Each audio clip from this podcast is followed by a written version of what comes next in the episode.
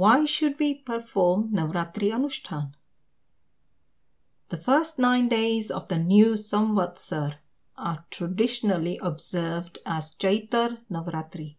This year, this festival will be celebrated from 22nd to 30th March 2023.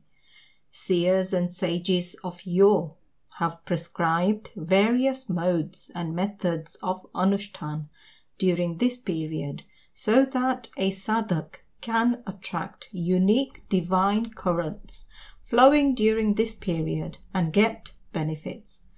Over time, many rituals and superstitions have crept into this sacred festival. Param Pujya Gurudev has suggested a tried and tested approach to Navratri Anushthan that involves performing upasana and sadhana. Anyone, irrespective of caste, color, and gender, can do it. Let us try it this Navratri and harvest the benefits. What are upasana and sadhana? The rituals of jap, meaning chanting of hymns. Dhyan, meaning meditation. Pranayam, meaning breathing control. Havan, meaning oblation, and kirtan, meaning devotional songs, are performed in upasana, whereas sadhana is a way of life involving a superior thought and deed. Upasana is called the yogic exercise of the highest order, whereas sadhana in its refined form is called tapascharya meaning penance. The coordination of the two leads to achieving the aim of life, that is, attaining perfection in life. Upasana is not entreating anyone or knitting a web to obtain the gift or grant of wealth and prosperity easily. The deities are not pleased by sycophancy neither are they interested in taking any bribe. Their grace is showered like incessant rain. One gets grace according to one's worthiness. It is well known that trees attract clouds, and magnetic force attracts pieces of iron. When a flower blooms, the bees start hovering upon it. A refined person benefits from internal satisfaction, external cooperation, and cosmic boons. The combined practice of both upasana and sadhana fulfills this very aim. The support of Gayatri Mantra is best for upasana.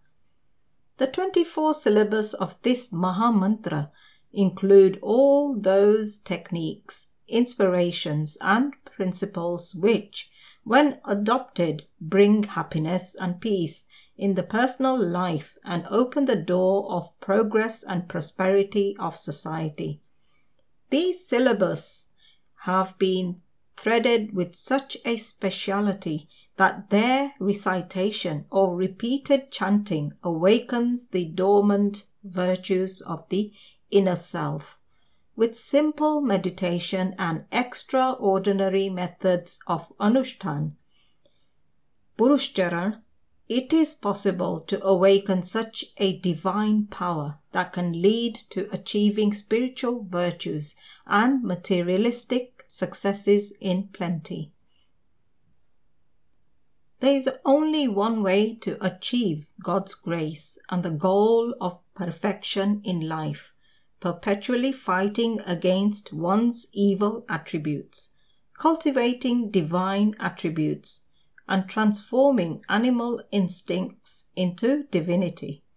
It is possible to assess the progress of sadhana by determining the level of self purification that is achieved through various rituals of worship, deep pondering, over the knowledge acquired by self study, listening to the discourses, etc. Without refinement, worship goes in vain. As an exception, even if someone gets the divine blessings without refinement, ultimately it results in severe distress, as it did for Bhasmasur, Ravan, Kumbhkarna, Marich, Kans, Hiranya Kashyap, etc. As a matter of fact, the sadhana of only virtuous persons like Hanuman and Vibhishan prospers. Pujya Gurudev writes in Super Science of Gayatri, the scriptures prescribed that Gayatri should be worshipped thrice daily during Trikal Sandhya in the morning, at noon, and in the evening. It is all the more beneficial if jap, worship, meditation, and contemplation of Gayatri are done with faith and devotion. But for specific purposes, when more energy is required, a specific endeavor known as Anushthan is done.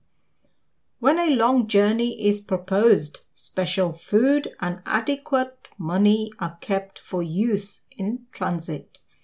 Anushthan similarly is like journey expenses. When this energy capital is accumulated, Sadhak's journey through life, whether in mundane or spiritual pursuit, becomes easier and smoother. Let all of us, Gayatri Parivar Parijans, resolve to take up a Navratri Anushthan this season. We must realize that we are the chosen souls incarnated to usher in a new era of peace and harmony Hence, earning spiritual powers by following ascetic disciplines during the Navratri period is all the more essential for us.